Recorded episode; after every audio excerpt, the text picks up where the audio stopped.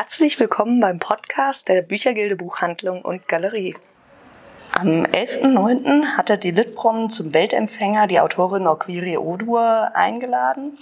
Diese war bereit, mit uns ein kurzes Interview für unseren Podcast zu geben.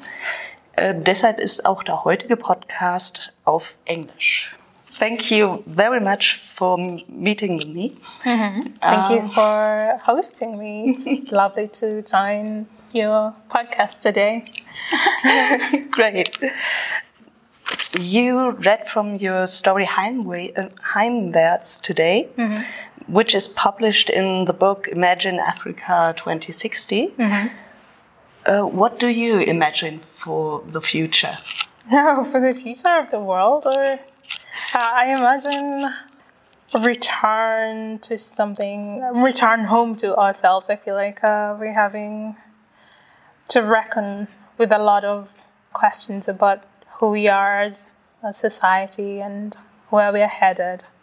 Individualism, uh, capitalism, um, production systems, and I imagine returning home picking up the pieces, discovering that we survived despite ourselves, you know, um, that, you know, returning to our artists, our oracles, our ancestral memories that were, uh, you know, um, contained in the songs and the, in the poems and in the stories that we told that discovering that we, we do still have a blueprint on how to survive and how to construct um, homes for ourselves moving forward, surviving the climate crisis, somehow uh, discovering that we need each other, that radical love endures, and that there's there's more to this.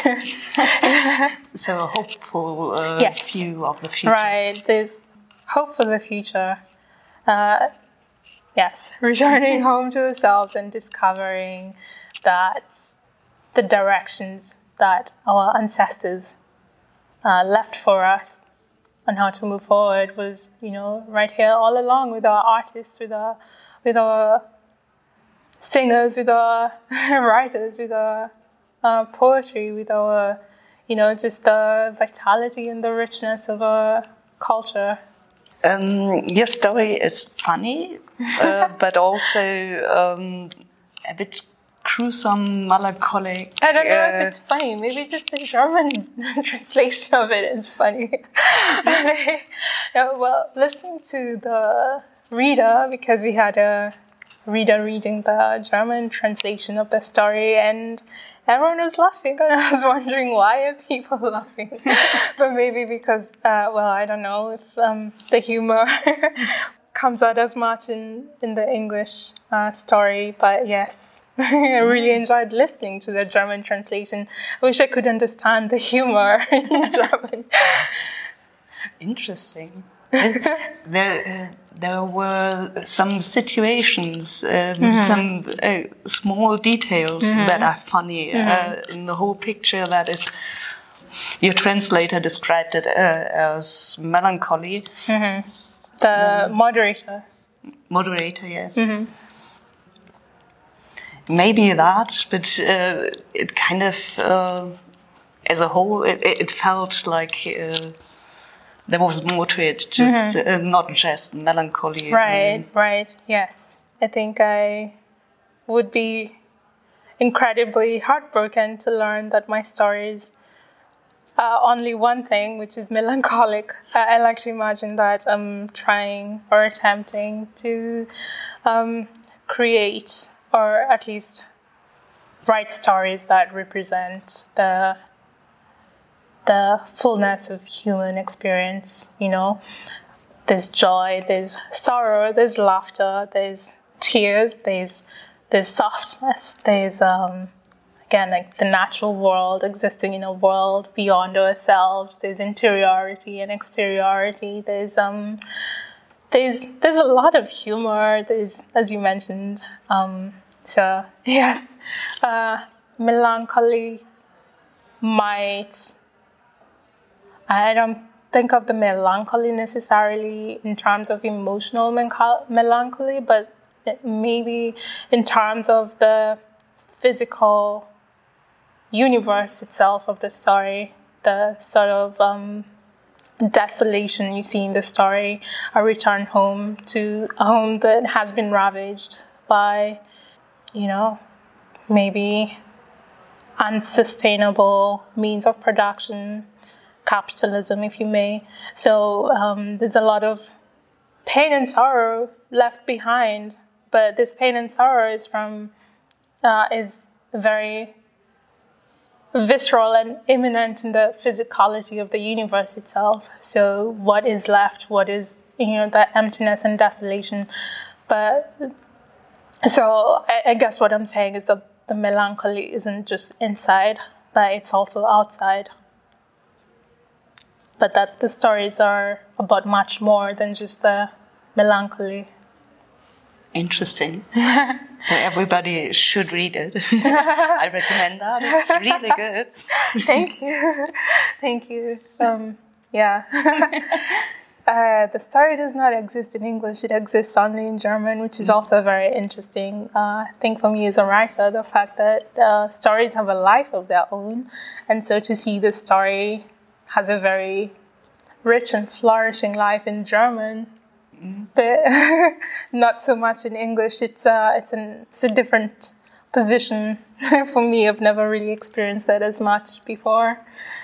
I can imagine. so I had another question. Mm -hmm. um, it kind of fits now. Um, there is a quote from you in the book mm -hmm. um, where you talk about uh, the English language, how it uh, is not the language you um, you spoke at home, mm -hmm. and uh, how it's boring for you uh, just to leave it uh, as that uh, as the language as it as some people say it is supposed to be used. So uh, I imagine um, it is difficult to translate um, a, a, writing that is playing with with language and um, how to translate that in another language. Mm -hmm. I imagine that's hard. Mm -hmm. uh, well, I'm not a translator, so I can't specifically respond to? Well, I can in the sense that uh, more recently, uh, because I'm writing in a language that I'm struggling with, in the sense that, uh, or rather, like struggling with my identity as uh, an, you know, quote unquote African writer writing in English and what that means, you know, what is my identity, what, what is my language you know, what is my first language? I, I'm not sure I can tell you that because I was introduced to English quite young and pretty soon it became the language of dominant expression and it was the language of that I created in, that I thought in, that I uh, learned math and English and science and uh, geography and you know all of that and I cannot tell you what atoms and, and, and different planets, and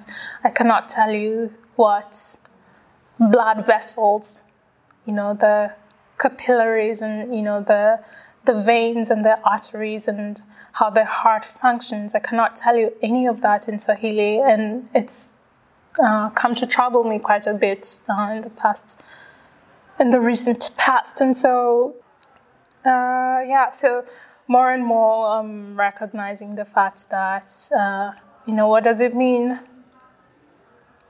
Well not not just rec- recognizing that i'm more than that i don't know just I'm, I'm just struggling with identity language and identity and recognizing that i would like to be more um, uh, to create more in languages other than just English.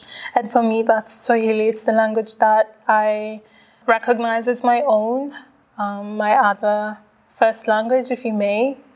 I, I feel like English and Swahili both are my first languages, but uh, you know, they constantly, it's a war between them, you know, of dominance and of. Um, you know superiority and inferiority and for me this is a very real um, experience. You know, it, it, coming from a place where uh, my, my sister, who's 17 years younger than me, in, in school got punished for speaking Swahili. And it's the same thing Ngugi talked about, um, about his experience of school. And this was decades and decades earlier. And, you know, how can it be that uh, someone who came up during the pre-colonial, I mean, during the colonial times, just before independence, pre-independence period, and myself and you know generations my generation and generations coming after me that we can still talk about the same experience with language, the same violence, the same shame and, and superiority and inferiority complexes. And so, uh, yeah, these are a lot of things I'm thinking about. I feel like I do not remember your first question. I just went off on a tangent. it doesn't matter. it was really interesting. Um, I had another question, kind of related to that, uh, and I think you kind of answered it mm-hmm. already. I um, you talked about um, your first stories where you uh, wrote about um, blonde, uh, blue-eyed uh, characters. And uh, I wanted to ask if this um, this idea of literature is uh, where it, it comes from, and if it changes. And uh, I kind of fear you will tell me it it doesn't really. Well, I, am not sure I understand your question, to be honest. Um, you just told me how um, um, with the English language uh, and how it is um, a fight uh, for you with the language and for your sister still. Mm. And how this hasn't changed uh, since colonial times. Mm -hmm which is depressing for me to hear, I have to say. Well, it's more I, depressing for me to say it. I would think so. um, it's a, you know language policies that haven't really changed much um, mm. since the colonial times.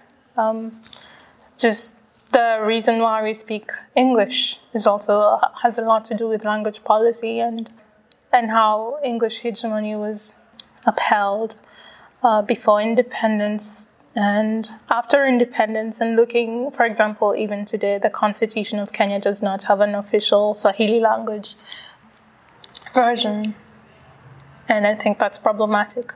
And so mm. it's just like a problem from top down. It's not just, I, I think, I'm thinking about it, and we, a lot more people ought to think about it. Why mostly uh, the medium of ed- education is English. We, uh, I think, by law and by policy, the policy, the official language policy is that children should start uh, learning English. I think um, the the first three grades of primary school are to be taught in mother tongue and or Swahili, uh, depending on the catchment area of the child, where the child lives, whether it's an urban area or not. But and then like to slowly transition from that into english medium education which continues all the way to university. But i think for in a lot of places this is not even the case. I had to go from kindergarten education in kiswahili to first grade learning math and english and science in english without knowing what was happening. That's just the way it was. And and I think um, it's it's problematic because a lot of critical thinking skills are said to be best taught in the in the child's own language, the language that they speak at home, um, or the language that they use to conceptualize the world. And so there's a lot of like gaps between, or like lack of syn- synchronization between official policy and actual practice on the ground. You walk around. Um, uh, recently, you, I've seen like kindergartens or early primary schools in parts of Kenya, and I'm thinking of Mombasa, Diani, wait, what we recently being dancing uh, on the on the wall of a primary school which says, "Please, this is an English-speaking area."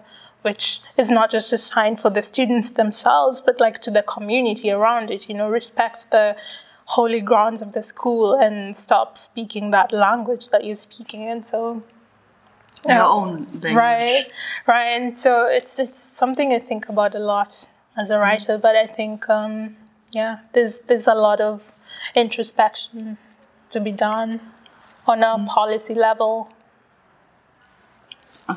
I don't know. Again, it went off on a tangent. I don't know if it answered your question.